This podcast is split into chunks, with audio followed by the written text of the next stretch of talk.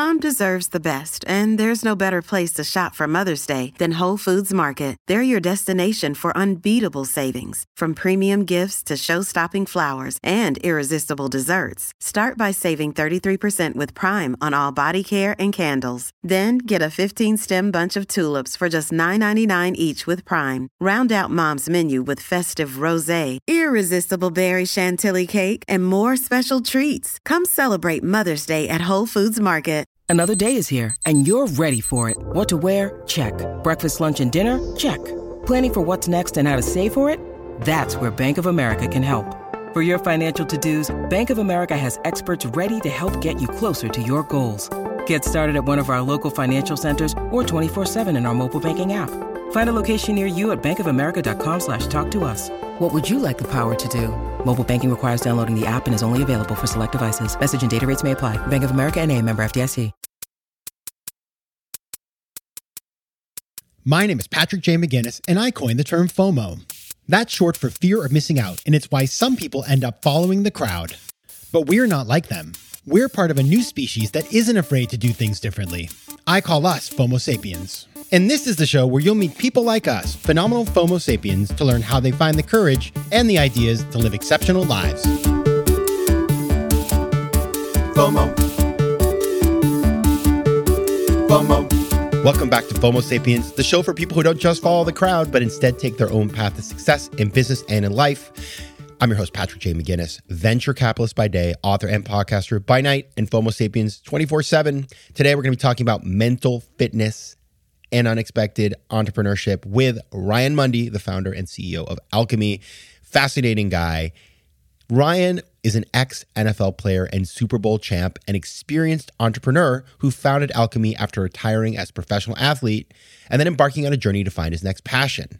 After retiring, Ryan experienced depression and anxiety as he searched to find his identity after football and dove into a health and wellness journey of his own. Along the way, he realized how beneficial professional help was to him during this time and still is on a daily basis, spurring the start of Alkeme, which is a health and wellness platform focused on eliminating disparities within the healthcare system for Black individuals and democratizing access to health and wellness tools needed to empower, heal, inspire, and thrive. So that's the story we're going to get into today. And we're going to be talking about a couple of things that I think you'll find very valuable. Number one, how to transition your career. That's a big one. We talked about it on Monday, on Full Monday. If you haven't heard that, go check it out. How to find your big idea, how to prepare yourself to build a startup. And then Ryan's going to talk about how, you know, what he learned as a professional athlete serves him as an entrepreneur. So we're going to get in all of that today. He's a great guest and a very charismatic person and just a total winner. Like, love this guy. Now, I'm going to ask you to do one thing today. My little ask, my small ask, share this episode with somebody who you think would enjoy it and then exhort them to start listening to FOMO Sapiens, please. We are all about getting into more ears this year. I have all the stuff going on that I'm trying to put out there into the world. So please help. Thank you so much. All right. And now on to the episode. As you know, I like to start every episode with the same question.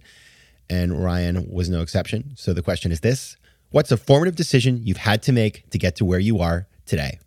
To get back out there and play football at the age of eight years old. Uh, hmm. The backstory there is I started playing when I was seven, and uh, we were terrible as a team. Um, and I was the biggest kid, the strongest kid, the fastest kid on the team. But I played offensive guard, and we went completely winless. It was a terrible experience. And so after the season, I told my dad, I quit. I do not want to play football ever again in my life. And he obliged, uh, you know, thinking that I would turn change my mind because he knew I had like an interest and an appetite to play the game.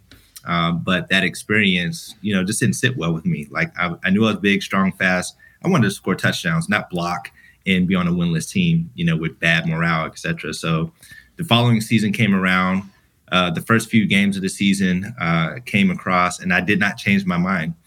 However, my dad made me get back out there after like two or three games. And, and, and I say made, but it was like, you know, we came to like a meeting of the minds. I was like, Dad, like I kind of want to play, but I want to play under different conditions. And so like that decision or that meeting of the minds ultimately shaped the trajectory of my life.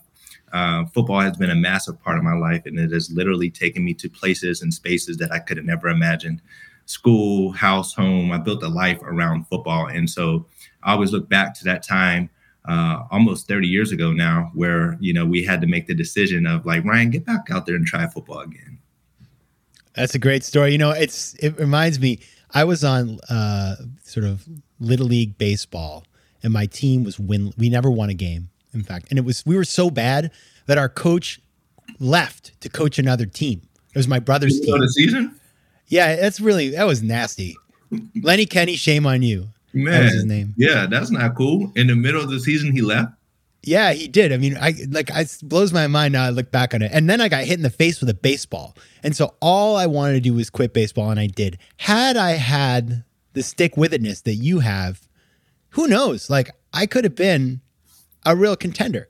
Yeah, you never know. You never know. Um, that was the first life lesson of like, look, you know, failure is not final. Uh, learn how to work through uh, uncomfortable situations, um, and you know, there may be something positive on the other side for you.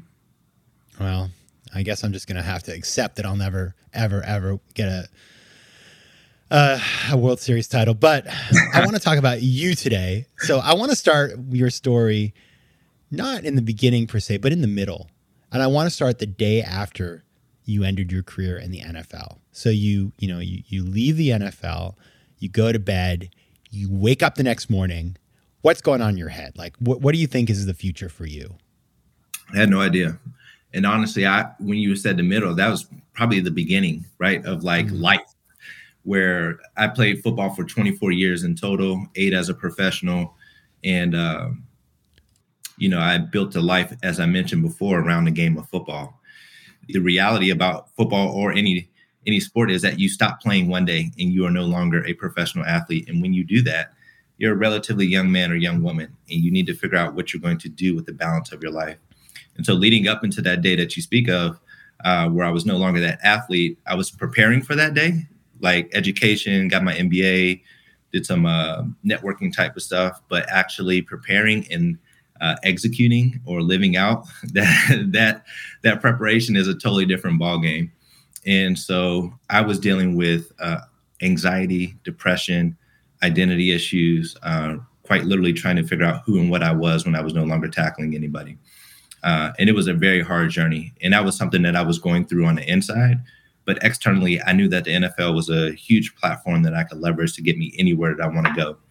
So I was aggressive in my like my networking efforts because I had an MBA in hand.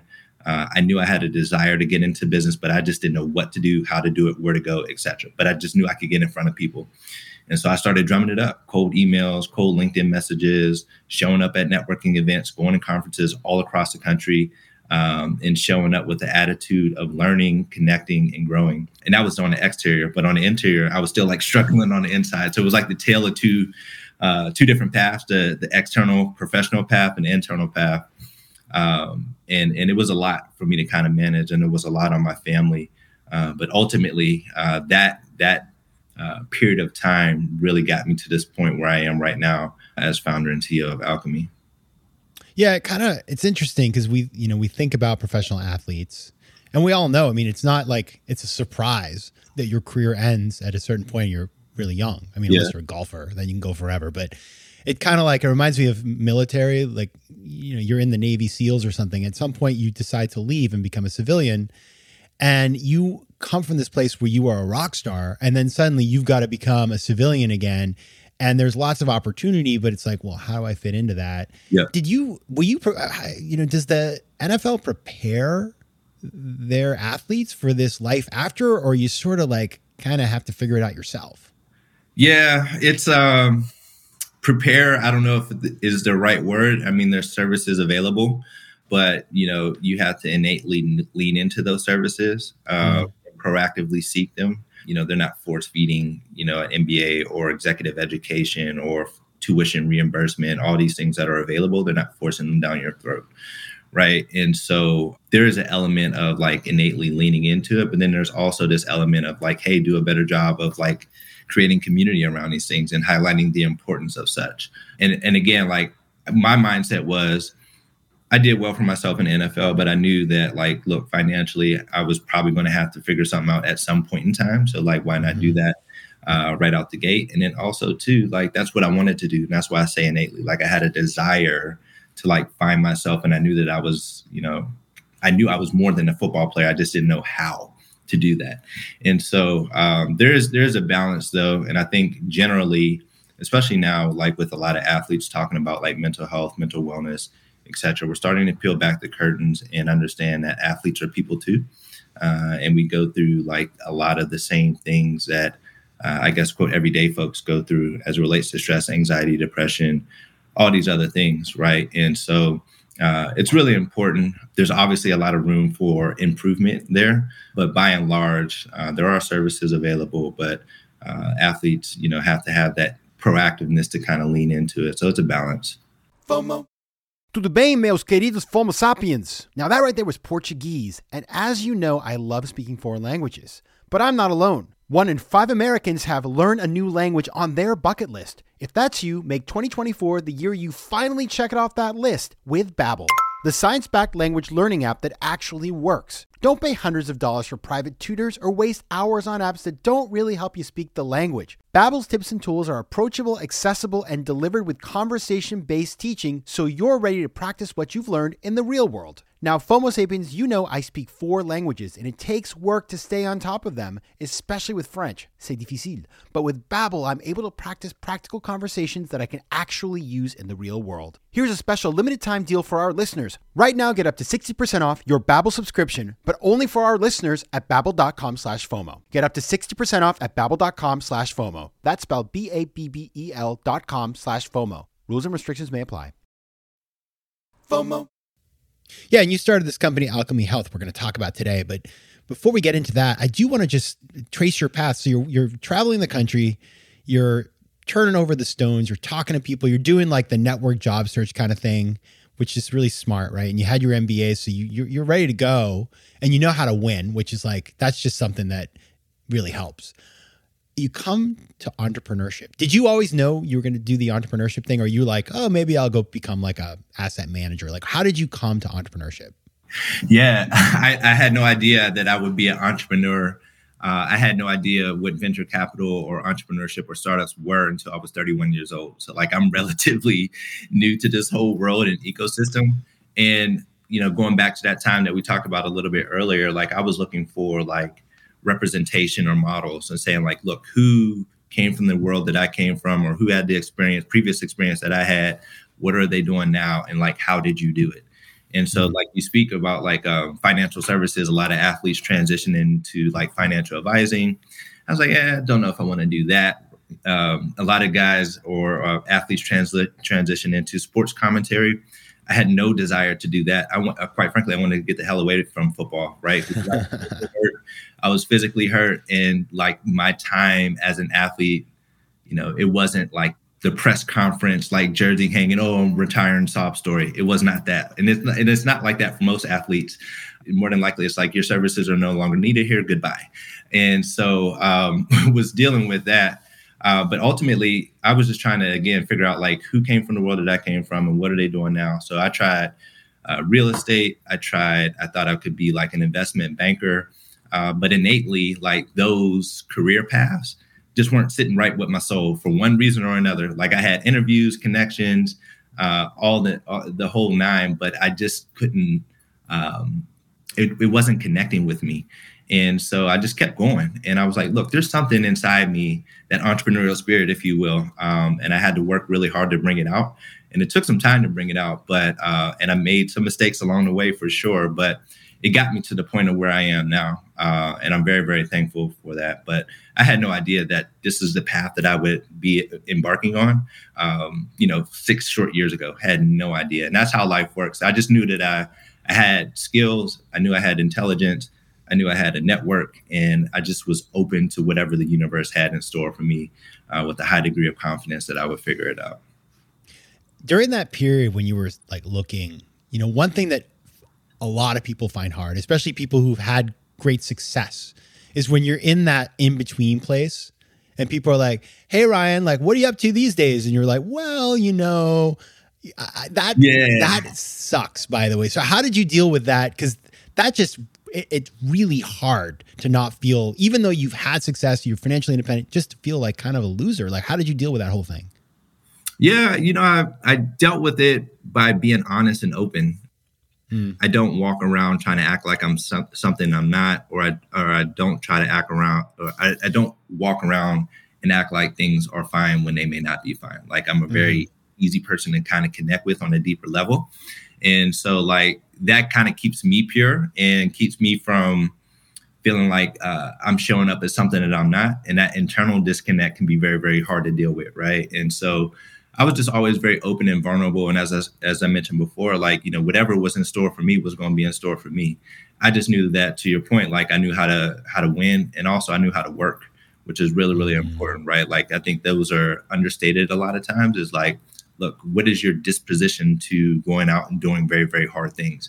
That's been my entire life, right? Like from football, you know, subjecting myself to physical and mental like not anguish, but like you know, like tough times, right? Like yeah, hundred percent. Literally, and literally, like running into three hundred pounders, failing on national TV, like all these things and experiences um, shape you on the inside. And so, like during that transition time, the job for me was to figure out like how do I package up everything that I've learned from an intrinsic, uh, the skill, the intrinsic skill set. How do I package that up?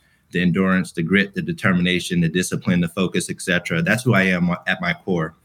I no longer can exercise those by tackling somebody, but I needed to find the right outlet to continue on being that person. And that's that's the opportunity for all athletes, right? Like, um, is that like how where where can you now uh, exercise the innate and uh, internal uh, characteristics that you develop as an athlete? Because that that day ultimately ends, but you don't stop being you don't have to stop being that person. You just need to find the right outlet to to continue on to exercise those traits. And that was a challenge for me. And, and, and honestly, that's how I became an entrepreneur because entrepreneurship was a right lane for me to exercise what I was already doing. I love that. You just nailed it. I mean, what you said about, I think so many times when we hit those periods in our life where we're in between, the big problem is like you have a story that you tell yourself and the world. Like, I'm Patrick, I do this. You know, I'm Ryan, I'm in the NFL. Yeah. And then you're you don't have the story and you when you learn how to repackage and tell the story again is when you can move forward. And you move forward by starting Alkeme health which is a digital healthcare company with a mission to become the universal healthcare provider for the black community. So this is it's uh, it's a it's really exciting to hear what you're doing. Talk about what is the problem you're trying to solve and how you are solving it. Yeah so when we look at healthcare and the health and wellness of the Black community, we're at an outsized risk for every chronic disease and illness in the book. Uh, type 2 diabetes, Alzheimer's, uh, cardiovascular disease, heart attack, stroke, you name it. Uh, our community is significantly at an outsized risk uh, for every chronic disease and illness in the book. During that time that we're talking about, that transition time, my family was going through every last one of those diseases. My grandfather passed away from Alzheimer's on my birthday in 2017. My uncle had a type 2 he was dealing with type 2 diabetes and ultimately had his foot amputated. My father-in-law passed away from a heart attack at a um, at a young age. My grandmother had a stroke and missed my wedding. Like all these things were happening, and so I had like a front row seat to the health disparities that were impacting the Black community as a whole. And then I was also going through my own personal challenges uh, on the mental health side of things. And uh, the the backstory with me was like, you know, I had financial security and I still couldn't help myself right? And so like there there was a there was a thread around like look you know what are the barriers the blockers and why is the the black community one of the most if not the most influential community globally but also one of the most sickest communities globally? Like there's a huge imbalance there. And then again being in a startup space and and kind of seeing deals done the flow of capital how ideas come to life i didn't see anybody solving that problem. Uh, and i was like this is a huge huge huge huge huge problem that has just kind of flown, under, the radar for whatever reason, right? There's a whole nother conversation that can probably be had around that. But again, when we look at like the uh, since we our, our community has been uh, uh, in this country, you know, 400 plus years, we've been abused, mistreated, you know, the whole nine uh, by the healthcare healthcare system. That's what contributes to all those health disparities. So that's why we focus on like, look, our aspirationally, our goal and our mission is, is to become that one stop shop, that end all be all platform for all things Black health and wellness. And so uh, it's a great mission. It's a huge mission. It's uh, as I like to say, it's a the opportunity of a lifetime to do good and also do well. Right. A lot of times, uh, people may think that oh, you're doing health and wellness for the Black community. That's cute. Is that a 501 uh, 501c3. No, this is a real business, right? We are venture backed uh, and we are scaling rapidly, right? And and I think again, it just uh, it goes to show like there's people don't always understand the opportunity that's literally right in front of them. But what it takes is people who know the experience to be true, as opposed to believing it to be true, right? Like I know the experience to be true personally, and also again, I had a front row seat to it. So I come to the table with a lens and a paradigm and experience to uniquely solve this problem and create a great opportunity out of it.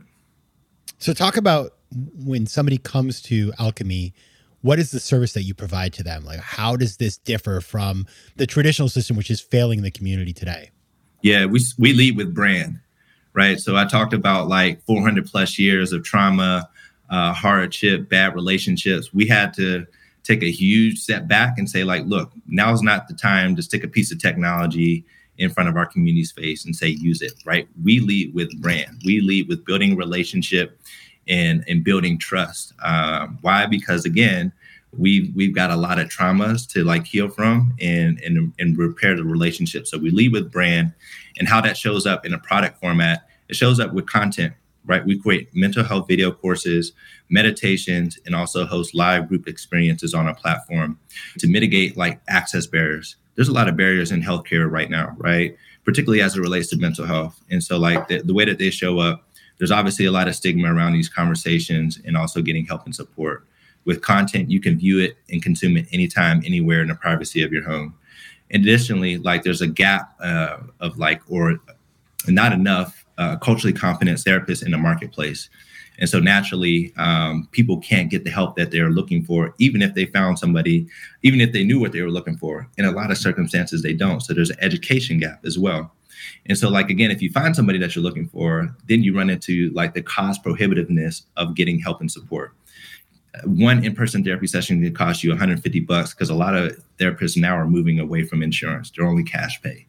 And so, you know, there's a lot of access barriers that ultimately prevent people from getting the help that they need as as um, Americans in this country, but it's particularly compounded for the Black community.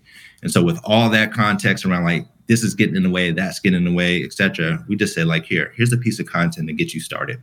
It's a palatable on ramp to self discovery, self care, self exploration, to give you a solid foundation so that when you go out into the world like you can be stronger, you can be more confident, but then ultimately know what you're looking for. And so we started with content, but we're not stopping with content. We're going to bring on different products and services as we continue to grow our business. FOMO. FOMO.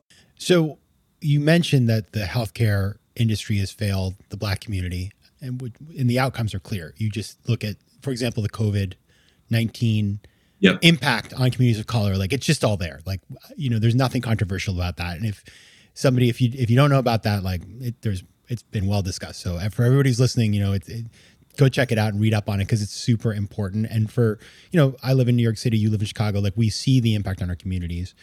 Now, the other industry that has failed Black community is venture capital.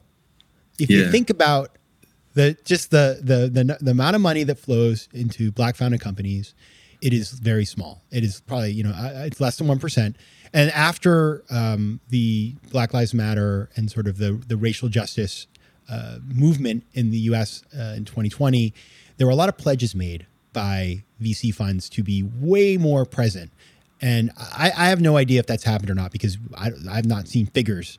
You know, you hear anecdotally about that, but you know, you're coming out here, you're raising money as a black founder for a company that is serving the black community. And I have to imagine that you're walking into rooms where people just like you know, we heard this from the founder of, of Maven, Kate Ryder. She said, I go into a meeting doing telehealth for women's healthcare, and people would say, like, is that a big market? And she's like, well, it's 50% of all people. And so with with the black community, it's more than 10% of the population of the United States. And you know, it's it's a big market. Like if you hit that pretty hard, like you can build a huge company. How was the process of raising capital for you? What did you learn? What were the challenges and how did you succeed? Yeah, so I look back at my journey, and I think my experience really, really helped me navigate that. Uh, so again, reflect back when I retired from the NFL, I got into the the venture ecosystem as an angel investor. Okay. And so, like when I was going around to these conferences and network, networking events, I was sitting on the same side of the table as investors, right? And I was showing up as an investor. right? And then you pair that with like my background and experience in the NFL. Like I want to say, I've done a lot of things that can get me a lot of places. So I was leveraging that to like get in front of folks, build relationships, etc.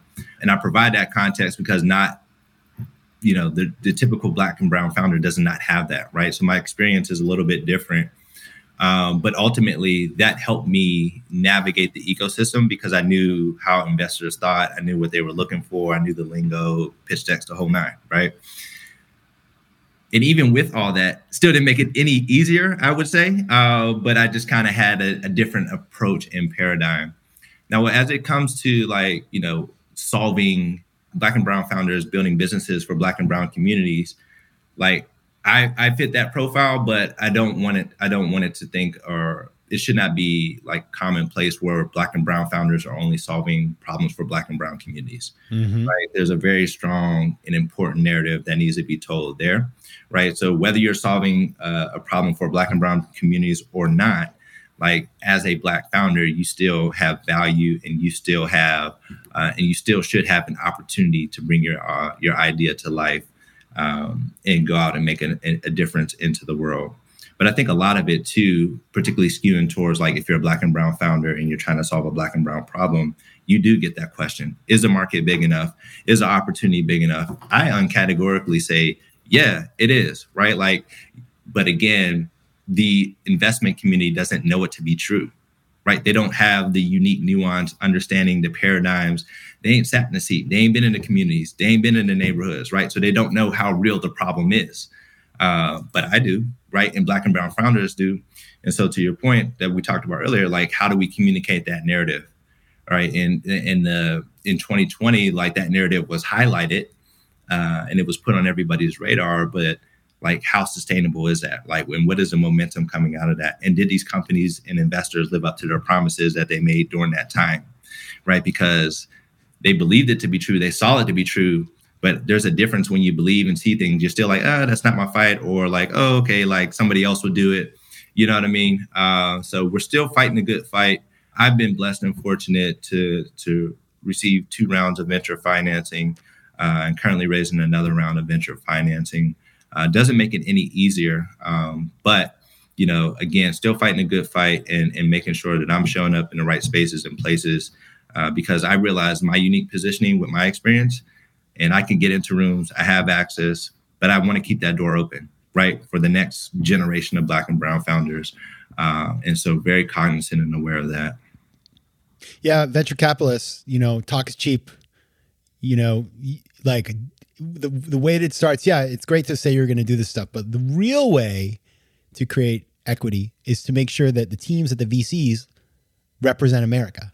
And mm-hmm. so many times you go on that website and it's just Chip and Dan from Dartmouth wearing their fleeces, and I and I'm not I, I look like a Chip and Dan, so I'm picking on myself right now. But just like in order to understand opportunities, you need to have people on your team who think differently than you and can just see something roll in the door because otherwise you're going to miss out on the big ones yeah, you got to know it to be true. And then I would also say like just the uh, the way that venture capital is set up, even with like my opportunity uh, around like network access and reach, it's a black box to figure out how to break into venture capital. There's no playbook. Like people don't know what venture. I again, I just learned what venture capital was when I was 31 years old, and I kind of just mm-hmm. like stumbled into it.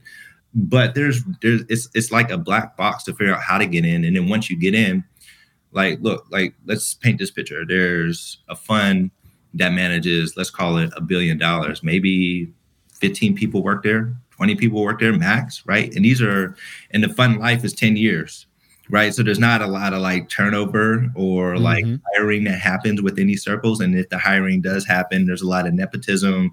You know they're they're not posting these jobs on indeed or anything like that. So again there's no like there's no transparency in the space and how to break into the space um, and that and that is severely hindering the progress on the investor side of the table. And to your point, that's uh, handicapping the opportunity set for folks uh, on a on the uh, entrepreneurial entrepreneur side of the table as well. Totally, totally. Now, w- one last question for you. So, you know, you do transition from the world of sports, which has you built tremendous qualities that you can bring into the world of entrepreneurship. But I have to imagine there were some things that just like kind of came out of nowhere, challenges that you didn't expect. What has been the biggest thing you've learned being a founder? Wow, so many. it, it's it's interesting. I just I I generally build it all back up to say like I never had a corporate job. Like I mm-hmm. never, you know, really built an org chart or reporting structure, like the little things, right, around like how companies grow, develop, and scale. Like I didn't I don't have or I didn't have the experience in doing. So a lot of that around like um, managing people, best processes, HR, like all that stuff is new and foreign to me. So on that side of the table, around like managing, operating, and running a business, um, I'm always learning. Uh, but the biggest, I guess, challenge, I, I would just say like thinking about how to navigate and, and build a team in that context because there's a lot of similarities, but there's also, again, a lot of stark differences that from the world that I come from, team in that world and team in this world. You would think that there's like a one to one translation there, but there is not. And the gaps or the nuances and the differences and some of the things that I spoke of uh, just a few seconds ago uh, create those differences. And so, like, navigating those nuances has always been a new learning experience for me. Yeah, that's great. Thank you so much for sharing that. All right. the company is Alkeme Health. You can find out more about Alkeme at their website or on all socials at Alkeme Health. And note, it's spelled A L K E M E. Ryan Mundy, thanks so much for being here. Uh, thank you so much, Patrick. FOMO. If you like today's show, please be sure to rate it and recommend it to your friends. And as always, you can find me on Instagram at Patrick J. McGinnis, on Twitter at PJ McGinnis, and on the web at FOMOSapiens.com or PatrickMcGinnis.com, where you can get all kinds of free resources to live a more decisive and entrepreneurial life. FOMO Sapiens is recorded in New York City. Theme music is by Mike McGinnis, and editing and post production is by Josh Elstro. If you like today's show, please be sure to rate it and recommend it to your friends. And as always, you can find me at FOMOSapiens.com and at PatrickMcGinnis.com. To advertise on FOMO Sapiens, reach out to contact at FOMOSapiens.com. FOMO.